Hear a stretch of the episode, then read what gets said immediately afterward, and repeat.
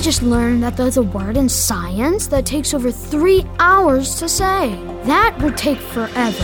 Three hours is a long time, but I know of a word that lasts a whole lot longer.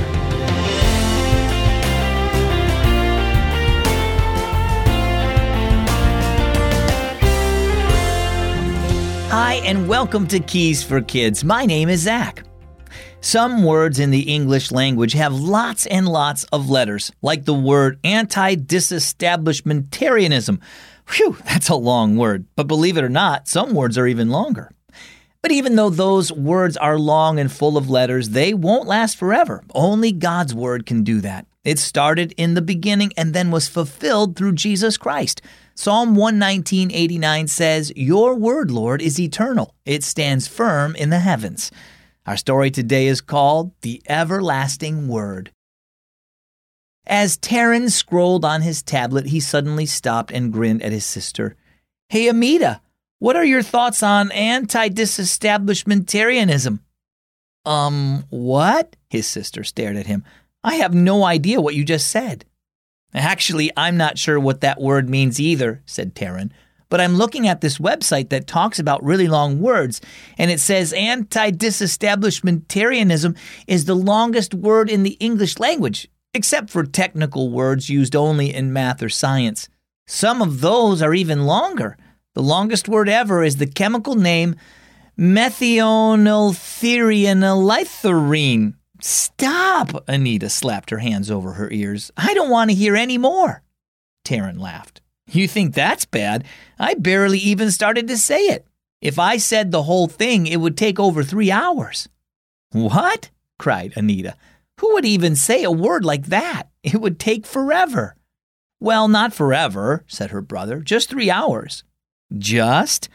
Anita shook her head. When it comes to saying words, that is forever compared to that anti anti dish. Well, that other really long word you said is nothing. Dad smiled at the kids from across the room. You know, he said, there actually is a word that lasts forever. Both kids' eyes widened. There is? said Taryn. Dad nodded. Yes, and he is everlasting. I'm talking about Jesus, the Word of God. Wait, said Amita. I thought the Bible was the Word of God. The Bible is God's Word, yes, Dad replied. It reveals God's truth, law, and purpose to us. It tells us who God is and how much He loves us. But in the New Testament, Jesus is called the Word because He reveals God to us in human form. He is God and has always existed, but He took on human form and came to earth to teach us God's truth and fulfill His law on our behalf because we couldn't live up to it ourselves. He showed us God's love by dying for our sins and coming back to life, and He's working out His greater purpose through all those who trust in Him.